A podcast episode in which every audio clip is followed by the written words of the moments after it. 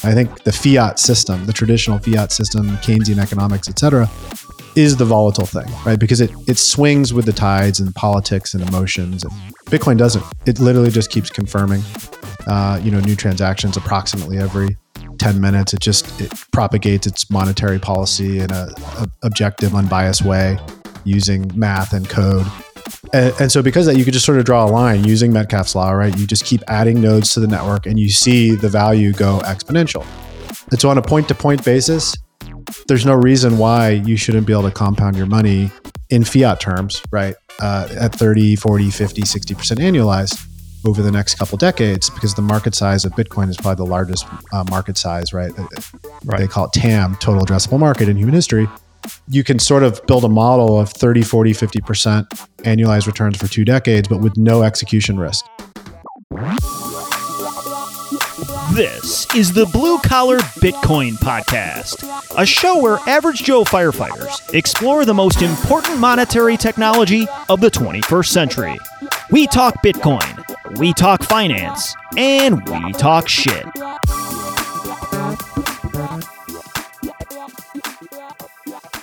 Welcome, everyone, for another chat on the Blue Collar Bitcoin Podcast. This week, Josh and myself, Dan, sat down with value-oriented investor and entrepreneur Mr. Mike Alfred.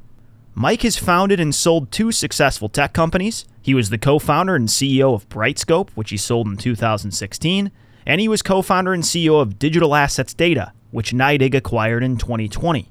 He's been a seed investor in a variety of successful Bitcoin projects, and he currently serves as an advisor or on the board of a number of companies, including publicly traded Bitcoin miner Iris Energy.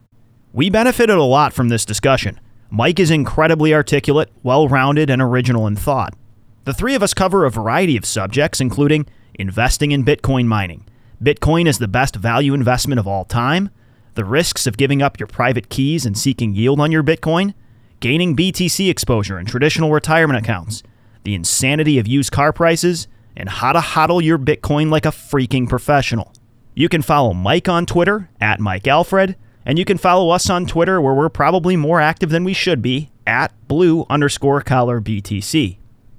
As always, we are enthused to announce that Blue Collar Bitcoin Podcast is powered by CoinKite, makers of the Cold Card, the Block Clock, the Open Dime, and a bunch of other cool shit, including the Sats Card, the Tap Signer, and dope honey badger hats. If you're interested in sleeping like a brown-throated 3-toed sloth with your Bitcoin secured behind military-grade Bitcoin security hardware fit for generational storage and protection, folks, put away the sleeping aids, because the Cold Card is your answer. The 2 of us used this device long before this partnership, and we can attest it's fit for the cold storage newbie all the way up to sophisticated users. If you are someone that needs help with cold storage or doesn't even know what cold storage means, shoot us a DM. We're glad to steer you in the right direction. You can access all CoinKite products at coinkite.com, and be sure to use promo code BCB for 5% off all Cold Card purchases. I want to make one more comment before we get into this episode. A lot is going on in the world right now. On this show, we tend to approach geopolitical subjects with a matter-of-fact tone, an almost chess game-like perspective. Now, this likely goes without saying, but it is worth reiterating. Our hearts break for and go out to all of those involved in present conflicts.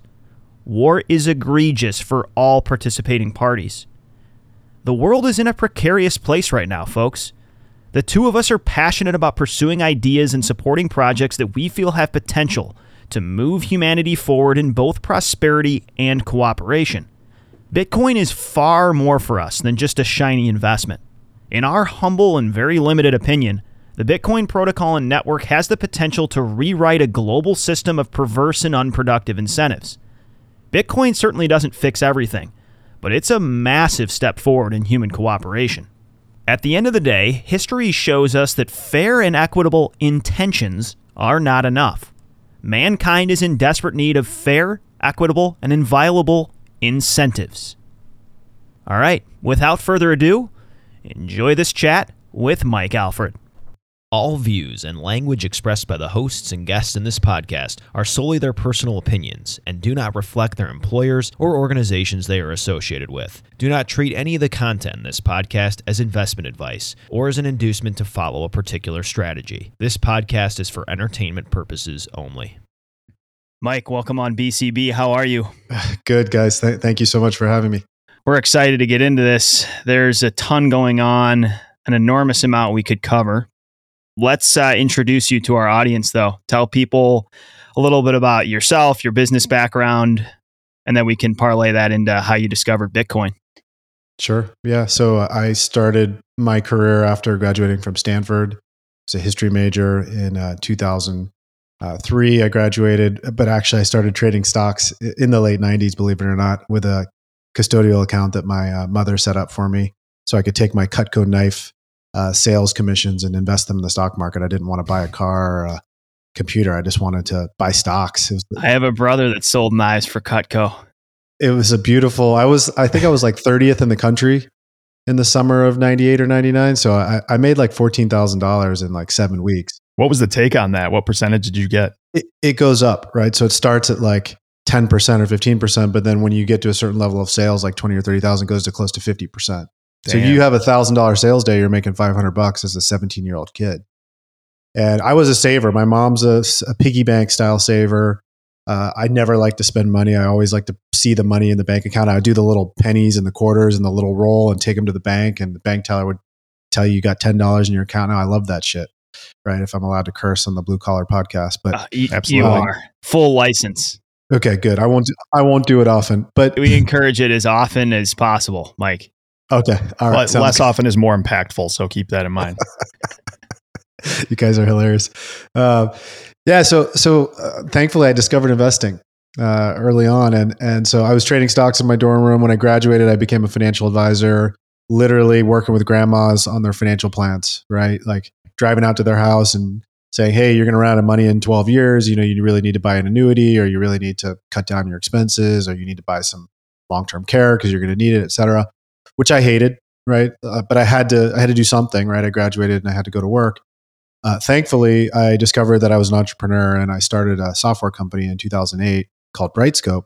And the vision for that was just to bring transparency to the U.S. retirement plan market. So at that time, if you worked for like Microsoft or Amgen and you wanted to know how good your 401k plan was, there was no way to figure that out on the internet. You could do a search, how good is my 401k plan at Microsoft? And literally there was no data.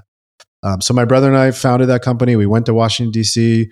We convinced the Department of Labor to release audited financial statements that were actually on file with them, but had never really been released to the public. And we created a rating system. So we scored every large retirement plan in America from the 0 to 100 score.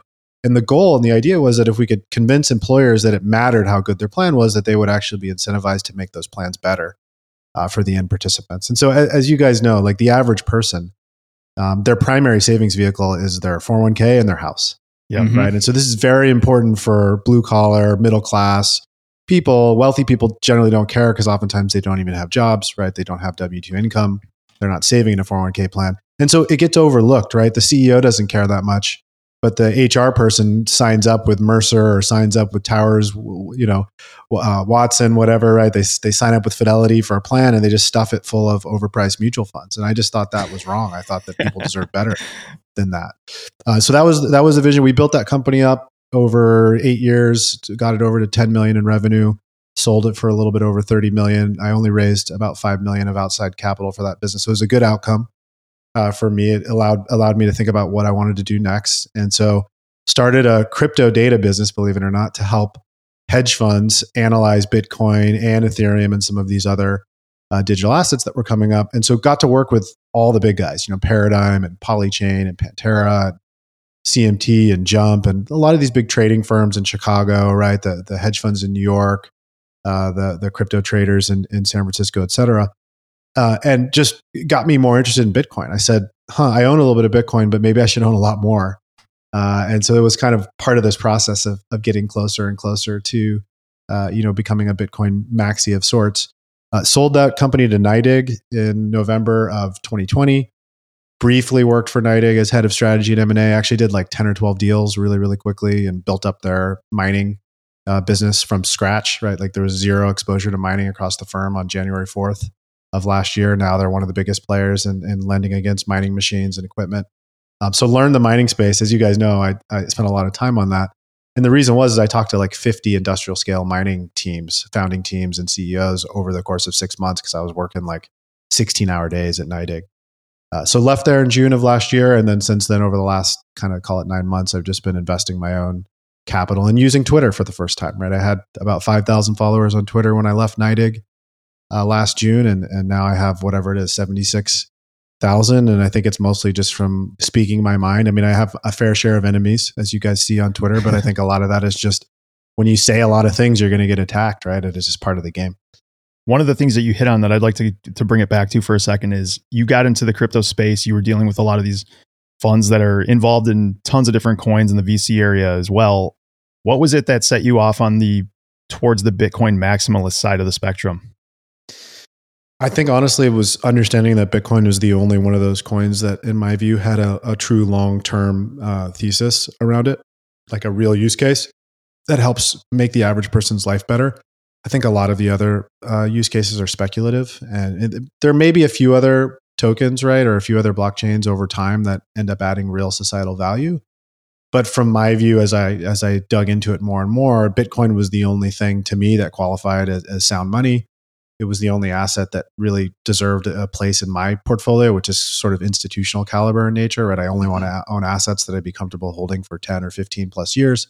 Even Ethereum doesn't quite check the box for me because of how many changes there are to that protocol over time. And to me, it's got a lot more competition, right? Whereas Bitcoin sort of already won, right? It's got 99% of the digital store value market, right? And it's got the brand, it's got the network effects. I don't think anything supplants it because nothing is going to do what Bitcoin does better than what Bitcoin does, right? But there are probably 50 chains that could beat Ethereum at various different things that it's trying to do. So there are a lot of different factors there, but a lot of it was just sitting with it, right? Going on long hikes and long runs in the mountains and meditation, right? And just thinking deeply about where I see the world going in the next 10 or 15 years. And as I did that kind of thinking and work over time, it became more and more clear that Bitcoin was the answer and most of these other things probably won't matter at all. I love what you just said there in that prioritizing time to synthesize ideas. This is something Josh and I talk about quite a bit because I think there's a lot of hungry learners and intellectuals that inhale book after book, article after article, podcast after podcast, but they don't take the, and we're guilty of this too, they don't take the necessary time to put the pieces together in their own head. And that's something the two of us have tried to do more and more and encourage one another to do more and more. Like for me, it's walking at forest preserves or meditating or whatever. But even if it's 10, 15 minutes a day, you know what I mean? The power that has for you to develop your own ideas, to think critically for yourself and not just regurgitate what you read on the page yesterday.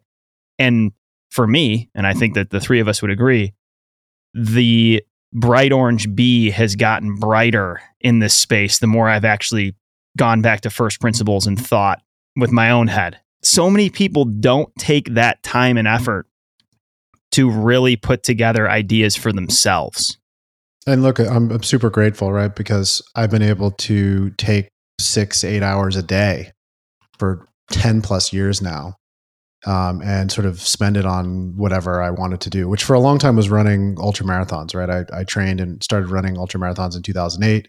I would just leave the office in the afternoon, right? I was the CEO, so I would just leave at 1 o'clock and go running for 3 hours. And actually, a lot of my best thinking, a lot of the most elegant problem solving I ever did as an executive, as a leader, happened on those runs, not when I was in the office in a meeting, not slamming Red Bulls and sitting at a computer screen. Yeah. So even 10 years ago, when I wasn't as successful, 10, 12 years ago, I still would carve out sometimes 2 full days a week of just white space. I would just refuse to allow my assistant to put any appointments on the calendar so that I could just let the day flow. Like I would read what I wanted to read. I would read a couple pages of the journal, and then I'd flip to an article online, right? Or I'd flip to a 10Q or a 10K of a company that I was interested in or a new industry that I wanted to study. And then again, I would leave in the afternoon and do freeform thought, right? So I do 2-3 hours of focus work in the morning, then a 3-hour run, then a little bit of dinner and a cocktail, right? And then a little bit more work and reading in the evening. And so now it's even better, right? Because I don't have any employees. I don't have an HR director or CFO. I don't have any investors, right? It's just me. And so I wake up and do that every single day, all day long, what you just described. I spend 10 or 12 hours a day doing. And obviously in between that, I'm tweeting and getting in fights with people on Twitter. But that's all part of the game, right? I would imagine with that kind of mindset, you're probably not watching CNN, Fox News, and getting all riled up about the current events of the day. I think that's also something to, there's something to be said for keeping yourself in a peaceful mindset and not getting inundated with this media, you know, propaganda, if you want to call it that. I mean, that includes Twitter and Facebook and all these things as well. But you have to keep yourself in a healthy mindset of disassociating yourself from those stimuli that are constantly trying to trigger that amphibian brain to fear or, you know, have some kind of a reaction that they're looking for to get you to click on and go down the rabbit hole of just crazy fear mongering. And I think that's even more relevant now, and especially in the last 2 years with how COVID has basically set everybody off on a 10 and that reptilian brain for fear. And now we're transitioning into this Ukrainian-Russian conflict. The question I'm trying to get at is really, how do you personally parse your way through this information? Because I know personally that when I try to understand what's going on, there's never, it's very, very difficult to find some kind of a rational middle ground of somebody giving you some information without something attached to it, like some kind of an opinion or some bias that is trying to inform you of how to think of the world. Like, it seems like there are very few sources of just information without trying to push your reptilian brain into total fear mode. Do you have any advice for people about that? Or have you found anything that helps?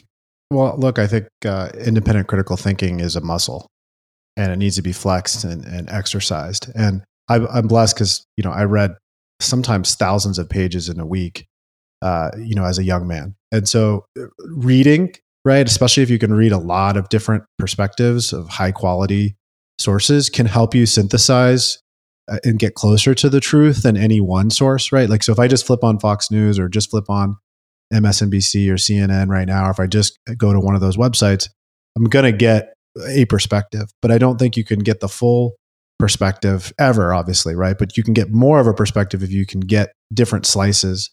You can read as much as possible, right? And you can sort of get yourself outside of the mindset of somebody who's kind of coming at it from one perspective and wanting to tell you a specific narrative, a specific story. So look, there's no answer to that, but I think some people over time develop that muscle, right? Such that they're more skeptical by nature of any one narrative. They're able to kind of hear the truth beneath the truth and ask that second and third order question, right, a few more times, right? I had a buddy, a really close friend of mine last night, text me and say, "Is this true? Is Elon Musk and Cathie Wood really giving away Bitcoin?" And this is a guy who went to Ivy League college, right? He's a very smart guy, and he was confused. And I said, "Dude, this is a scam." He says, "The internet's a scary place." I said, "Well, not really. I mean, if it could be if you gave money to the Nigerian prince that contacted you and said you had an inheritance, but most people exercise independent critical thinking and good judgment and are able to avoid 99.9% of the BS." It's getting more complicated though, right? So like one example I'd give you is just Twitter. The things that get a lot of attention and virality on Twitter oftentimes are more the ice cream, right, of ideas versus the broccoli, right? The broccoli, like Breedlove's rabbit hole podcast, right? Sometimes get less hits than podcasts that go into price or where plan B is going on there, even though the content is denser and richer and probably more valuable. The number of eyeballs, the amount of interest that will click on it, that will retweet it, that will engage with it is much lower. And I see that, you know, you see some of my tweets. It is me that's tweeting. It's just sometimes it's distilled for the medium, right? Like there's a deeper thought there, but if I actually expressed it fully, it would get 4 likes. If I express it with the ice cream and give them just the ice cream with the cherry on top, right? That, like, it gets 1,000 likes. And so the platform itself is incentivizing you to dumb down your ideas to the lowest common denominator in that medium. And so that's why I like what like Breedlove is doing, where he does a 20-hour set of sessions where if you really sit down and ingest that, you may learn something new, right? I find that I learn something new from every one of his podcasts, even if I have to listen for 2 hours sometimes to hear 2 or 3 things that are totally new to me, but that's worthwhile to do that. What I've taken recently from that is I really want to read the book Leila, because who was he talking to? I can't remember about that book, but they had like a series of 5 episodes about it. It was Mike Hill or something. Mike Hill. Yeah, I believe so. That book's on my list for sure after listening to it. Mike, how did you get so into value investing? So you kind of walk through some of your entrepreneurial ventures and starting these companies. And I know you said when you were in college, you know, you got your whatever teens grand from Cutco and started trading. But when did you kind of start adopting and embracing the value mindset? By 2000, kind of 6, 7 timeframe, I was already more interested in Buffett than I was interested in like what Cathie Wood is doing now. And part of that was living through the late 90s and early 2000s, seeing that the internet was one of the most transformative technologies, definitely of our lifetime and maybe in human history, right? One of the top kind of, call it 5 or so inventions that's ever been created in terms of its impact on transforming society. But yet 95% of those companies that were trading in the late 90s, right, dot-com companies went to zero. And so you start to realize that like there's a huge hype cycle in investing. And one way to filter that out and to think more in a contrarian and thoughtful way is to have a value-oriented lens on top of all of your decision-making. So it's not that I never buy technology stocks or I never buy VC investments or I never do anything new. It's simply that I refuse to overpay for things. So like I wasn't interested in Zoom at $550 a share, right? I wasn't interested in Roku at $400. I wasn't interested in Teladoc at $300 because I don't buy things that have 50 that trade at 50 to 100 times sales. Because the last time I saw that happen in the late 90s, people got absolutely hosed. Yeah. Instead, I own healthcare, right? Instead, I own boring financial services and energy MLPs and things that nobody wanted to own over the last 2 years. But guess what? They're all up this year. And people who just own Netflix and Shopify and Zoom and Arc and et cetera are down 30, 40, 50%. So I think of it just as an intelligent long-term way to invest in a risk-adjusted way. I view Bitcoin as maybe the most compelling value investment in human history. And that's why I have it as my largest single concentrated position. But I also continue to own and will continue to own indefinitely other great businesses that I think trade at a good valuation.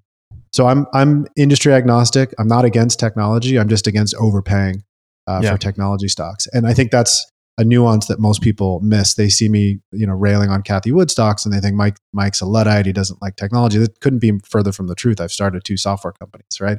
Yeah. I've owned Amazon and stocks like Google off and on for a decade or 2, depending on the name, right? And so it's not that I'm not interested in those names. I'm just not interested in overpaying. That's all value means. It's you got to pay the right price for the businesses, because if you overpay at the entry price, you're going to underperform over the long run. Fill that in for us and our audience. Why is Bitcoin the best value investment you've ever seen? I think the one of the most important things to understand about it is that it literally cannot be turned off, right? And so because it's systematically more scarce than the fiat unit of account that it's converted into, it systematically accrues purchasing power, right? And almost like a straight line over long periods. So the great illusion with Bitcoin is that it's this volatile asset. I think of it totally differently. I think the fiat system, the traditional fiat system, the Keynesian economics, et cetera, is the volatile thing, right? Because it swings with the tides and politics and emotions, and Bitcoin doesn't. It literally just keeps confirming, new transactions approximately every 10 minutes. It propagates its monetary policy in a objective, unbiased way using math and code. And so because of that, you could just sort of draw a line using Metcalfe's law, right? You just keep adding nodes to the network and you see the value go exponential. And so on a point-to-point basis, there's no reason why you shouldn't be able to compound your money in fiat terms, right? At 30, 40, 50, 60% annualized over the next couple decades, because the market size of Bitcoin is probably the largest market size, right? Right? They call it TAM, total addressable market, in human history. You can sort of build a model of 30, 40, 50% annualized returns for 2 decades, but with no execution risk, right? Because you don't have a CEO, you don't have a board of directors, you don't have stock options, you don't have dilution, you don't have lawsuits, you don't have anyone you can call before Congress and basically grill them. How dare you make young girls feel bad about themselves? I'm talking about Instagram and Zuck here, a company that I refuse to invest in. I'd rather invest in tobacco stocks, right, and oil stocks than Facebook. And so to me, like you get a Tesla or Amazon type return string with way lower risk, right? And so for that reason, I think it's actually a value investment. Yes, it's going, the network will grow, but the investment, I think itself has that sort of value-oriented approach to, protecting your wealth by allocating to something that, in my view, is worth less than it will be in the future. So on Preston's podcast that you did with him last September, you went on quite a long explanation of why mining stocks in Bitcoin could be potentially a multiplier on the returns of Bitcoin. Could you walk us and our audience through that thesis? And is that something that you still adhere to or believe?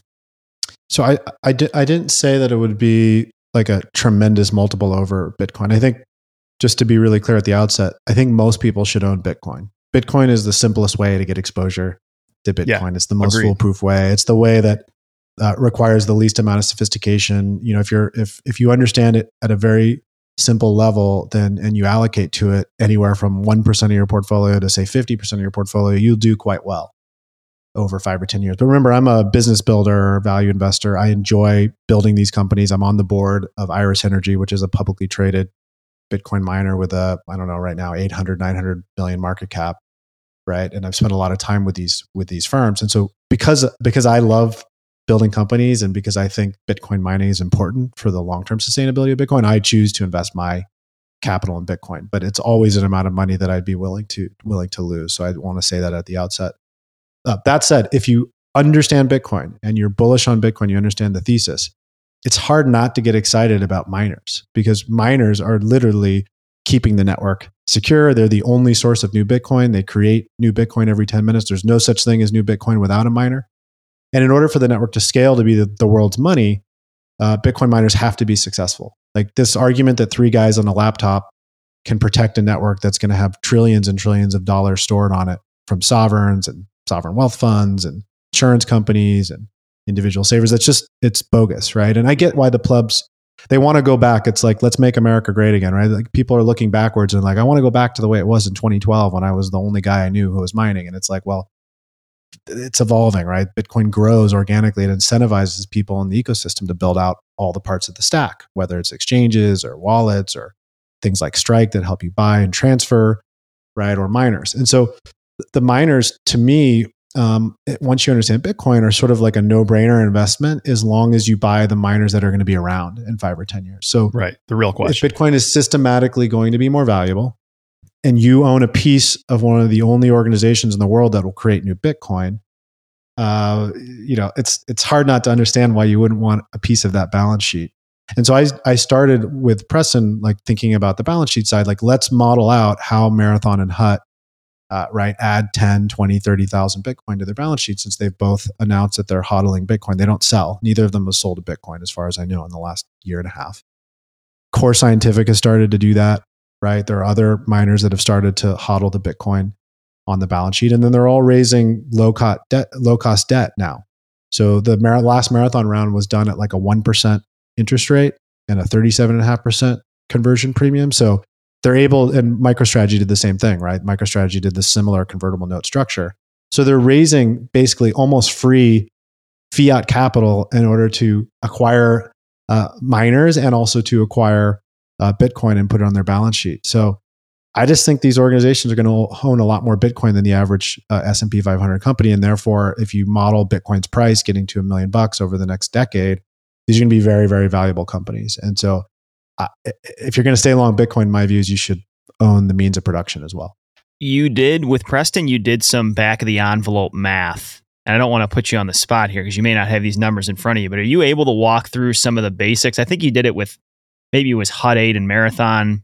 I'm a little rusty on the Marathon and Hut, to be honest, because ever since I joined the board of Iris last fall, that was a few months after I did Preston's podcast, I haven't stayed as up to date. I do know that they're tracking a little behind the numbers from Preston's podcast. And I think the key thing to point out there is that this market is getting more competitive. Yeah, hash rate has gone up a lot. Hash rate's gone up. And that's something last summer when we were in the dumps and China pulled their hash, I was all over Twitter Spaces yelling about how much hash rate was going to go up. And some of the people were like, Mike, you're crazy. I'm like, you don't understand. I literally saw hundreds of millions of dollars of financings happening at Nydig. And I knew that North American miners were absolutely going to be rolling in capital. over the following sort of 24 to 36 months. And that's happening. That's playing out. It's even accelerating now. I'm seeing multiple miners being able to raise kind of $1 billion plus amounts, right, in large financing. So the one thing to keep in mind is that like this could be a harder business than people realize today, because if hash rate goes from 200 exahash to 400 exahash to 600 exahash, if you're not Marathon, right? Marathon just raised 850 last fall. They're out raising again, right? Core Scientific just went public. We just went public, right? In November, we're raising another couple $2 billion over the next few years, and a combination of debt, probably mostly debt financing, right? So the market's going to be harder. Now, the top 5% of operators, though, should be able to stack and hodl Bitcoin over the course of a decade or more, right? And continue to stay relevant. You got to keep your cost of capital low, right? You got to keep your financing costs as low as possible. You got to only buy machines, right, when they're cheap. So for example, Iris did a landmark deal with Bitmain last year, $533 million of machines at $30 a terahash. The end of last summer, right when everybody was freaked out about the price halving, and BlockFi and Celsius almost went under, and most people never even heard about this because there was private bailouts done. And so, you know, in those tough times, the miners that are well-financed are going to be able to pick up machines cheap and actually use them to generate more Bitcoin. The problem is a big chunk of the miners that are there today, a bunch of them may not exist in 5 or 10 years, and therefore you'd be better off taking that capital and putting it in Bitcoin. So you really have to be careful, which is why I've only recommended a small handful of names where I know the management teams, right? I know how they think about the business. I know how they're running the balance sheet, et cetera. But there's no... Like, there's no silver bullet here. Let's talk about BlockFi and Celsius a bit because of what you just mentioned. And I mean, Dan and I have both played that game of let's put a little bit of money on there and collect their 8% when they were offering that. And it's great. But the counterparty risk is so opaque there. You don't understand. Nobody knows how they're running their game, what's going on inside this black box. And I wasn't even aware of what you just said, that they had both almost gone out of business in the last year. Could you go on that a little?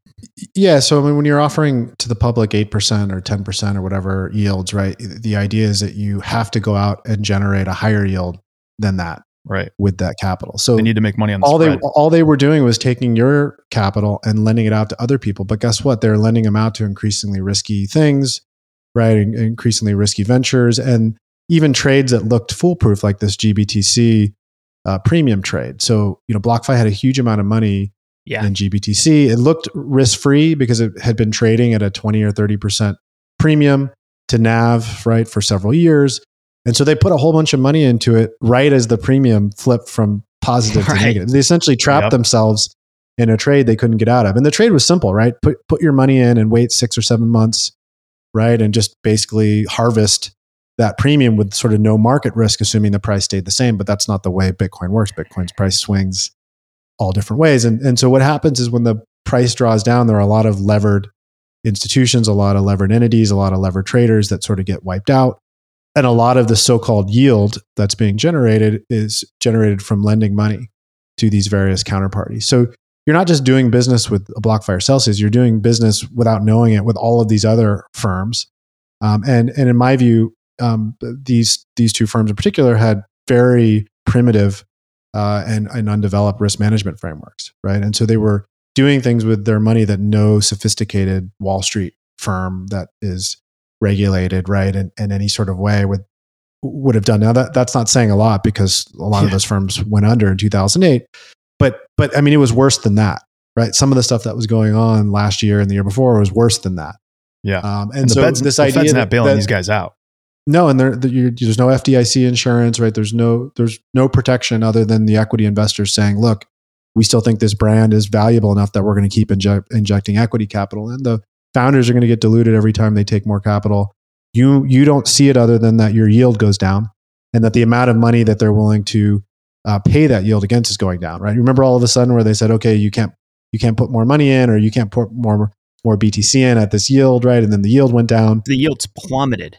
And it felt like you may know more, Mike, but it did feel like the drying up of the GBTC premium and the yields falling off the cliff at, say, BlockFi happened at pretty much the exact same time.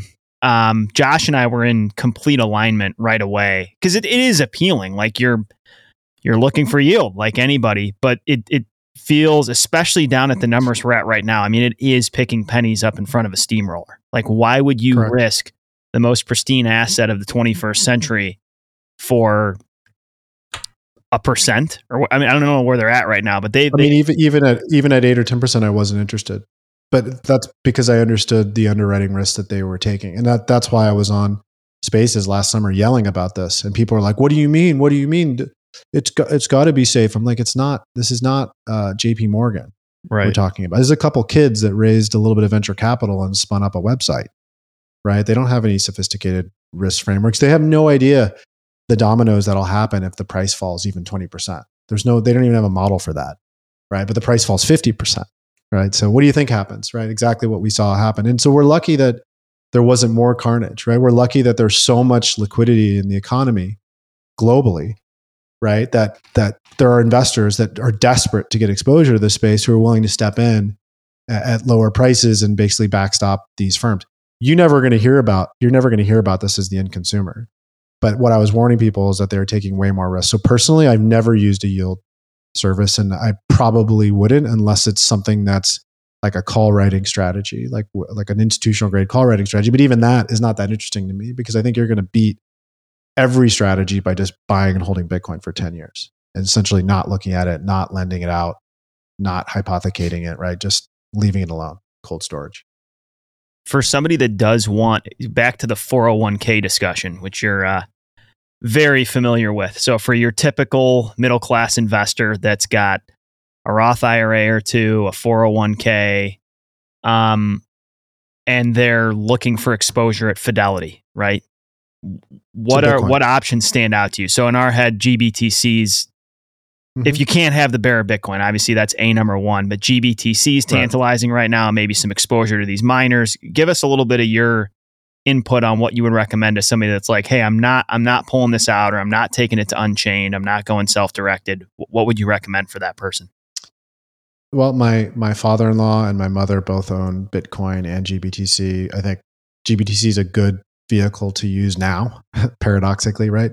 Not as interesting with a huge premium and a 2% fee, but with a 30% discount or a 25% discount, the fee's not quite as material, particularly if you consider that there's a pretty high chance that within the next kind of call it 12 to 18 months that product converts to an ETF, in which case the pricing would revert to NAV. So you'll capture, it's actually a really nice arbitrage trade. It's something that like a sophisticated hedge fund would do on the other side of the blowups of the people that were long during the premium phase. So I think GBTC is fine, right? I think all things being equal, it's always better to own Bitcoin directly. If you have money in a non-retirement account, right, just sitting there, you should probably just buy Bitcoin directly and put it into cold storage using somebody like a Swan. Bitcoin was a good example. I do have to disclose I am a seed investor in Swan, but I really like the firm. I think they do a good job. And so, you know, that's a good option to just use BTC direct or use GBTC if you want sort of more direct exposure. But then if you want to go further down, MicroStrategy is essentially a closet ETF. It's even more of a pure play on Bitcoin because it doesn't do any mining, right? There's just a small software business with like $50 million of earnings. In 2 years, they've turned themselves from a small software business into a Bitcoin ETF and a side software business. Yeah, a levered Bitcoin ETF. So when Bitcoin goes up a lot, if it goes up a lot in the future, MicroStrategy should go up pretty substantially. And then the miners, right? Core and Iris and Marathon and Hut and some of these really high quality industrial grade names, if those companies are around in 5, 6, 7 years, I'm pretty confident they're going to be 20, 30, 40, 50 X's. And they'll be amongst the most powerful companies in the world. If Bitcoin does what we think it does. If it doesn't, then it doesn't matter anyway, I think. But I've got a question for you about the MicroStrategy in specific. I was reading, because I owned some of that, and I was reading one of their disclosures about it, and it said they can dilute stock in order to buy more Bitcoin. So in my mind, I'm thinking I'll have a diluted amount of stock in this overall amount of circulating stock they have, but I will have a more Bitcoin in exchange for that. Is that something you've thought about at all, about how he can dilute people in that exposure to their percentage of stock ownership in exchange for a higher percentage of Bitcoin? And Does that worry you at all, owning MicroStrategy? Well, remember, everybody's getting diluted, including Saylor himself, right? So whenever you do a convertible debt deal and the price goes up, which is what you want of the equity, then they will convert and you will be diluted. But remember, you'll also own an extra $1 billion of Bitcoin every time. Right. So the question is simply, does the price of Bitcoin, the value of Bitcoin, go up faster than dilution? You can dilute yourself. Yeah. And the reality is, if you're using practically free fiat debt that you could service just with your software cash flow, basically, and then you dilute yourself at a rate that's slower than the rate of return of Bitcoin, then on net, you're going to end up way better off. And so I think he's just playing a bigger game. Like, yeah, you're going to get diluted a little bit, but if MicroStrategy owns 200,000 or 300,000 of the 21 million Bitcoin, right, they're going to be like, in 10 years, they could be the most powerful company in the world. So do you care if you own 0.001% or 0.000989%?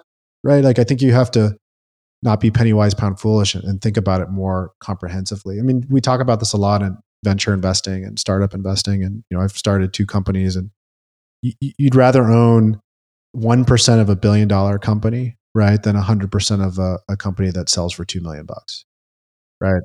This is some of what you talked about with Preston, was just like choosing the right market is key.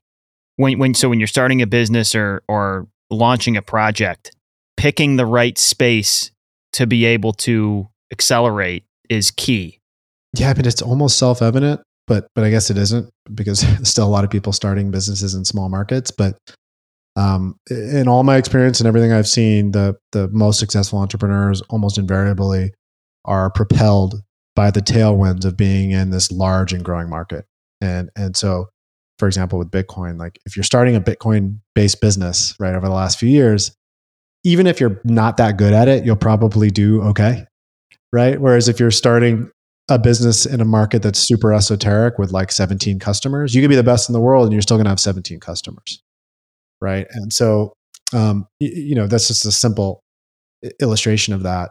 But you always want to start, if you're trying to build like a VC scale business, right? Or you're trying to build a public company, or you're trying to build something with real scale, you definitely want to start with a market sizing exercise. You want to ask, like, how big could this really be at scale? Right? Could there be 10 million customers? Could there be 50 million customers? Could there be 1 billion customers if you're Facebook, right? And remember that with Facebook, the customer is the user, is actually the advertiser, right? Yeah. So you are the product there, but with most business models, you know, you sort of want somebody to pay you directly. So I always start with that, right? And I generally won't invest anymore in companies that are going to be smaller, because it's so much work to build a high quality company. And from what I've seen, it's just as easy to build a big company than it is to build a small company. So if you're going to spend 5 or 10 years of your life and a lot of your time and effort and energy, you might as well try to build something bigger, in my view. I want to transition us a bit over into the geopolitics of what's going on in the world right now. In the last month, we've seen Canada have protests that they turned into an emergency order to freeze people's bank accounts, which I think a lot of people view it as a giant advertising campaign for why Bitcoin's relevant. And then we've seen Russia invade Ukraine, and the Ukrainian military accepting Bitcoin donations to help fund their military. Obviously, another giant billboard. And now I just saw this today. Anonymous is, I don't know if either of you guys saw this. And Anonymous, who knows who they are? They're probably the NSA or something. But they're offering Russian military crews $50,000 in Bitcoin to just hand over tanks. which is hilarious. And what a beautifully peaceful way to end a war. Like, just pay the soldiers to stop and fuck off. What is your take on all this, Mike? Where's this all going? What do you think? I think it's all part of the natural evolution of human civilization, right? And human cultures. Even the nature of war is changing, right? Like, people always have conflicts, but the conflicts are changing and morphing in terms of how these wars are being waged, right? Like, there's a propaganda war and a narrative war going on, right? There's a financial war going that's probably even more impactful than the actual tanks in the field, right? And there's a part of that financial war is obviously the sanctions and the largest bank in Russia basically almost going to zero. recently, although it bounced a little bit today. But also just this idea that like people can fight wars by having sovereign control of their money. And if they don't have full control over their money, then they're at risk, right? They've increased the surface area. And, you know, Jason Lowry and others have illustrated this a bunch recently, so I don't want to go into too much depth there. But I view this all as part of a natural evolution. Again, back to the Bitcoin value investment thing. I just think Bitcoin's going to be $1 million, $2 million, $3 million asset. I have no idea how. Yeah. I have no idea exactly what the narratives are along the way. I don't know exactly which countries adopt it first. I don't know which banks adopt it first. I don't know which insurance companies buy the most of it. But I know that after we get to $1 million or $2 million or $3 million, it'll be very clear looking back that that was all part of the natural evolution. So everything that happens essentially in geopolitics is being infused more and more with some of the ideas that underpin Bitcoin, which just makes sense because Bitcoin was an idea whose time had come. Yeah. And so because it's the right money, it's the right idea for the moment, almost everything that happens is going to have some implication on Bitcoin, and Bitcoin is going to have some implication on it. So the details almost don't matter, right? I don't want to be heartless. Like I care about what happens to people around the world. I don't want anyone to get killed. I don't want anyone to be hurt. I don't want anyone to lose their job or lose a family member or anything like that. But as it relates to like stepping back and thinking about what it means for Bitcoin, I think it's all part of the plan essentially. Yeah. And a lot of that comes from your perspective of you're an ultra long-term investor with this. And I think that's where there is a disconnect. You know, we find it's that we say we're thinking long-term, but how people define long-term is very different. And some people's head long-term is 6 months or a year. And we're kind of sitting here in our 30s saying like, no. We're thinking in terms of decades here. Like we don't give a shit about price action in a week or a month or even 6 months or a year. Like there's so much myopic thinking, right, in the world, and particularly in the investment world. Some of it is driven by this like dopamine hit of social media and modern society. Like we used to sit without cell phones, without any internet connectivity, and just read a book in the afternoon for 5 hours uninterrupted. Like who does that anymore? Not even the great scholars can get away with that anymore because their phone is ringing and they're getting a text from their wife, come down for dinner or whatever. But then there's also the professional component too, which is that it's very hard to actually invest for the long run because if you underperform for a month, your investors are going to get a statement that says you underperform. Cathie Wood's finding out about that. Right. If you underperform for a quarter, eventually the CEO of your firm is going to be concerned.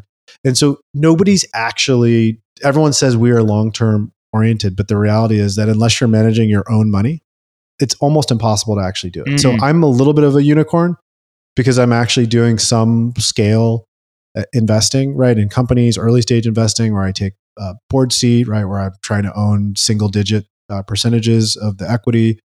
But I have no outside investors. So when I say I'm long-term, I'm really genuinely saying I'm planning to hold some of these positions for 10, 15, or 20 years. My goal for my investing is to outperform over a 30 or 40 year time frame. I'm 40 years old. I hope to be investing well into my 80s actively.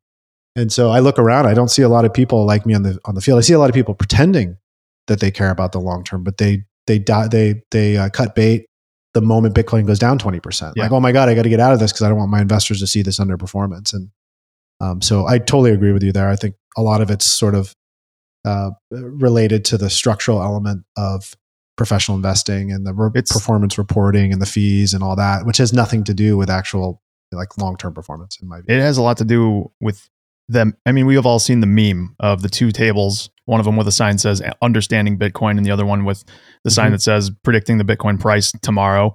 And everyone's lining up for the short-term Bitcoin pump ideas. Like there's Twitter accounts that everyone sees.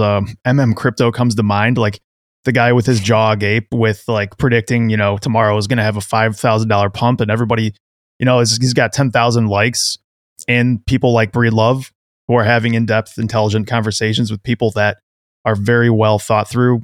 It just doesn't interest the majority of people.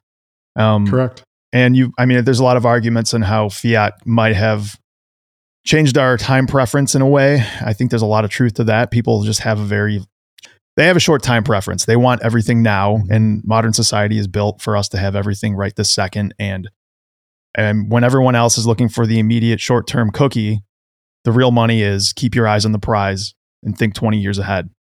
like play chess, not checkers. That's right. Yep.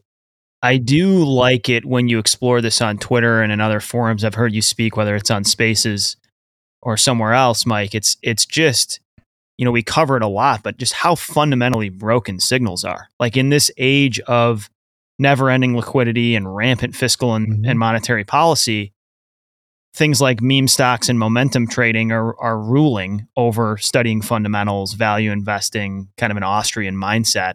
As we think about today's institutional space, hedge funds, even Wall Street, do you think that high time preference has really permeated that space in a way that's incapacitated them from taking the necessary positions or moves at this point? You know, I don't know as it relates to Bitcoin. The thing that constantly jumps out at me is just the fact that keeping interest rates at zero and putting trillions of dollars of new money into the economy convinces more and more people over time that like chasing the hottest asset, whatever that asset is a good idea. Could be Cardano, could be XRP, right? It could be Solana, it could be Zoom or Roku or Teladoc or ARK funds or whatever. And then you look on Twitter and you see these like people that blue checks with 200,000, 300,000, 500,000 million plus followers, like clapping for this stuff. Like, we look at this, like, this is so great that, the retail investor is taking the power back. I'm like, that's not taking the power back. That's just being idiotic. You're buying assets that have no real long-term value. So like this whole democratizing, investing thing to me is a double-edged sword, right? Like on one hand, everyone should have access to markets. Like that's good. Does everyone need a gamified app that encourages them to trade call options on Robinhood? No, absolutely not. Does everyone need to own GameStop or Cardano or any of this absolute dog shit? Absolutely not, right? And I try to be the voice of reason. Like when I see some of these big name influencers cheering for this stuff, I come in and I say, no, like Dogecoin, Cardano, Zoom, Netflix, Shopify are not good holdings if you care about maintaining the value of your portfolio and actually growing it and compounding it over the next couple of decades. You have to eschew those things. You have to avoid them. And so, yes, you can clap for democratized investing if you want, but that should not include going along with all of the day's BS, which is pervasive now. I didn't even know you could trade options on Robinhood. Do they have any kind of educational content? Like, hey, before you start trading this shit, I mean, because even in Binance, I've used Binance in the past and played around with like their tiers of being able to use options in the crypto space, which I have been guilty of doing years ago. They make you go through some basic courses on understanding what it is this is. They don't just allow you to go in there and buy, call options for next month without having any rudimentary understanding of what it is you're doing, which is good. I mean, but they still give you full access to, burning your house down if you want. Mm-hmm. But yeah, I think Robinhood, a big chunk of their revenue last year and the year before was options trading, right? So it's not the majority of the volume, but it is a majority of the revenue because people pay more for that. And then also a big chunk of the revenue is Dogecoin, right? Last year, I just saw BlockFi added Dogecoin. Like we got an email last night about it. I was like, Jesus Christ! It's called desperation. Yeah. That should tell you everything you need to know about both the culture and the ethos, right? And just the economic reality of that business, right? Because if there was really any sort of intellectual honesty there, they wouldn't do that, right? Agreed. Period. And look, I could say the same thing for Coinbase, and I'm a shareholder of Coinbase. I don't love everything they do, but if you look at their institutional business, that's where MicroStrategy buys and stores their Bitcoin, right? So like people should be honest. Like if you love Michael Saylor, but then you hate Coinbase, you're being a hypocrite. Is what it is. And there's a lot of hypocrisy and there's a lot of nuance in this space, right? So I'm saying what I'm saying because I believe it to be true, but I'm not saying everything that I own is immune to that, right? Like at the end of the day, Coinbase is just as guilty as Robinhood of a lot of this stuff. It's kind of mind blowing that. So they're storing everything there, all 100 and whatever, 20,000 coins they have. Yeah, because they have to, the institutions have to have an audit trail, right? And but they would spread that through a few different companies, like have Nydig hold some of it. I mean, I would. I think there was some conversations about doing that, but I have no idea whether that actually. Yeah. I have no inside information on whether that happened. I just know that as of the last time I looked at it, MicroStrategy does all of their trading with Coinbase. But Coinbase has really low fees for institutions, and they have a really high quality custodial platform. And the the honest truth is that amongst those top tier of custodians, the Nydigs, the Coinbases, the Geminis, there's really not a lot of significant differentiation in the core business. The differentiation is in the value-added services on top. What a huge honeypot, right? The lending and the yield. Exactly. So you build up 200 billion, 400 billion, eventually $1 trillion of assets. You can build a really big financial services business on all of the other services that you can offer these large corporates and hedge funds and sovereign wealth funds, et cetera. So I think Coinbase is playing the right game. That's why I'm a shareholder. I think over a 5-year period, it's going to be hard to lose money in that stock if you're buying it under $200. I've been very consistent about that, and I'm more than happy to raise my hand and say I was wrong if it's not higher in a few years, but it's going to be a lot higher. Back to the geopolitics. I think this is a period of time we're going to look back on with some clarity. I mean, you used the word billboard earlier, Josh. They're just like, there's kind of four things I'm thinking about. The first, you have the obvious, all the artificiality in markets, interest rate manipulation, the Fed stepping in, the concerns about debasement with where we are in a debt cycle, like the money printer go burr, oversimplified meme, but that's the value proposition of Bitcoin. Then, you know, I think of what happened in Canada. Now enter the censorship resistant aspect kind of blinking. A third thing that comes to mind is, although some people may be averse to this line of thinking, right now what's going on with Russia and Ukraine is it's very obvious that global players are going to want out of this system of dollar hegemony. The way money settles internationally is going to change. There's going to be demand for payment rails outside the USD. I think there's a very good argument to say that is one of the primary reasons this is happening. I think that there's a bigger game of chess going on that has a lot less to do with Ukraine and a lot more to do with getting themselves off of a system where they're literally trading valuable commodities for a devaluing currency. Yeah.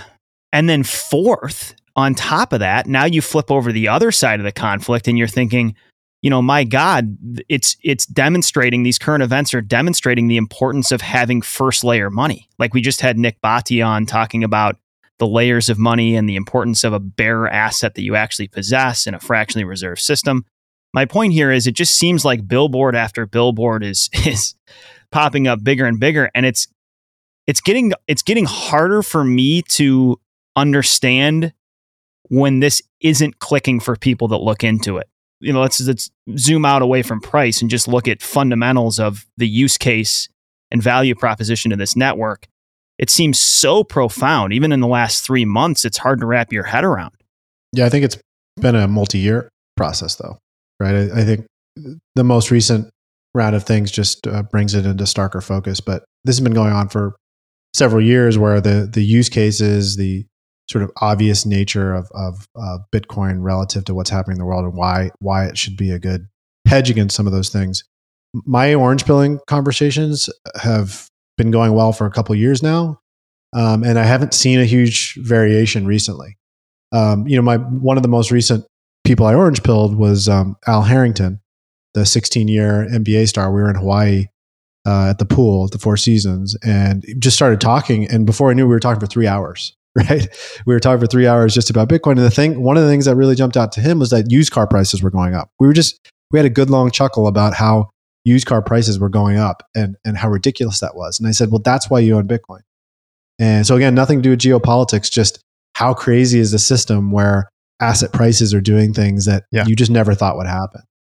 There's like 100 different things like that you can use. But in general, my hit rate, when somebody actually wants to talk about Bitcoin with me, my hit rate is like near 100% right now. And so I think all of these headlines and stuff are helping, but I honestly think the case has been really good for a long time. And I don't think it's like substantially better now, but maybe I'm wrong. Maybe I'll get 20 calls next week and they'll all want to buy Bitcoin that day. I think some of that's the perspective of like speaking to investors. Like the case has been there for investors for a long time. I think there's some things going on right now that make this more obvious for people that are less have less of that angle, if that makes sense. Yeah, that makes a lot of sense. Yeah, I think for regular people that haven't been paying close attention or have a really good grasp of what money is or how it works are becoming much more attuned to things going on in the world that they never expected. Like in the US, very specifically, there's no reason to have to worry about having your money locked in your bank account.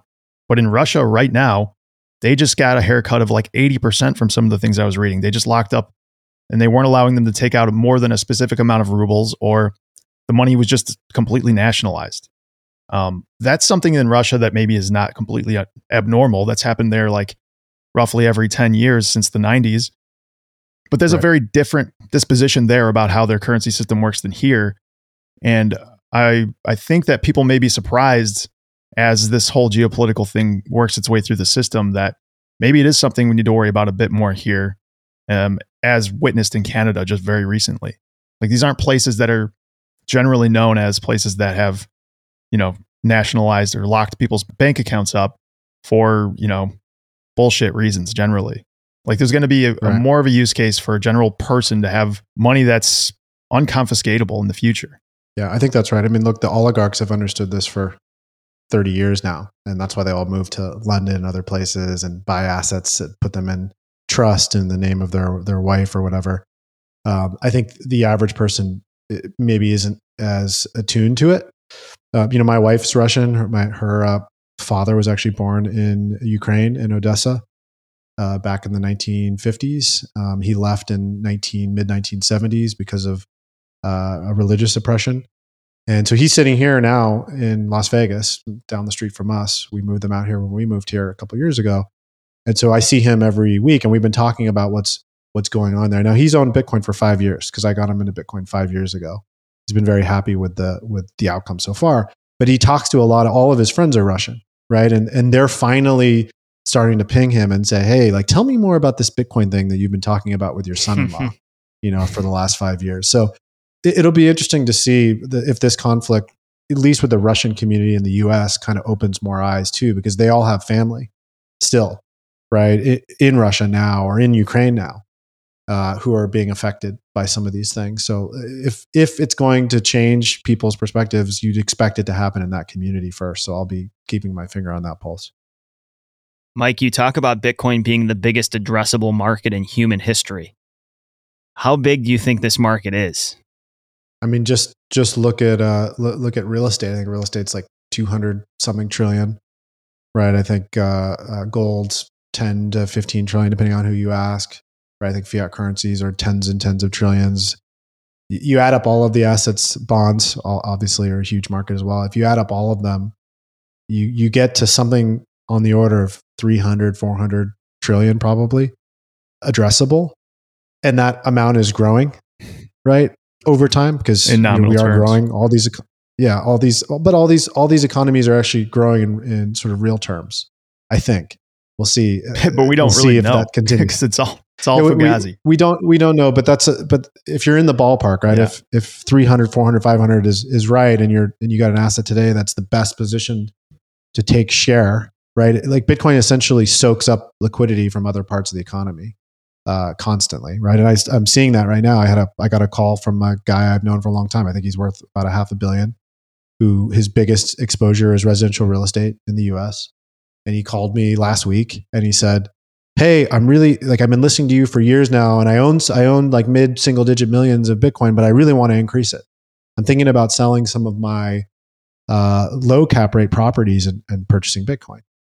And I'm having that conversation over and over and over again right now, because even guys who like real estate, because it's this physical asset they control, they no longer think they understand the real value of it, because they know that there's a tremendous amount of manipulation going on. They sense it even if they don't fully understand it. And so they're attracted to Bitcoin. So I think pretty much any financial asset is subject to being converted into Bitcoin over time. And so if that in today's dollars, let's just be conservative, is 200 or 300 trillion, and let's say that we have something like a 20 or 30% odds of achieving that kind of objective over the next 2 or 3 decades, then, you know, that would tell me you need to have exposure to it today. Absolutely. We've got a question from Twitter that I want to send your way.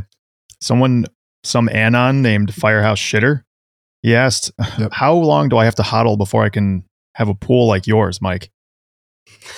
Yeah, I mean, it depends on how fast Bitcoin goes up, right? I think, and it depends on how much Bitcoin you own at the start. But I was very blessed because I sold 2 software companies. So even though I've done really well on Bitcoin, I haven't had to liquidate any Bitcoin whatsoever to subsidize my lifestyle. And actually, I should state for the record, I live well below my means, right? So I know a lot of people in the similar kind of bracket with me that have much, much bigger houses and cars. I drive a Ford F-150 that's 10 years old.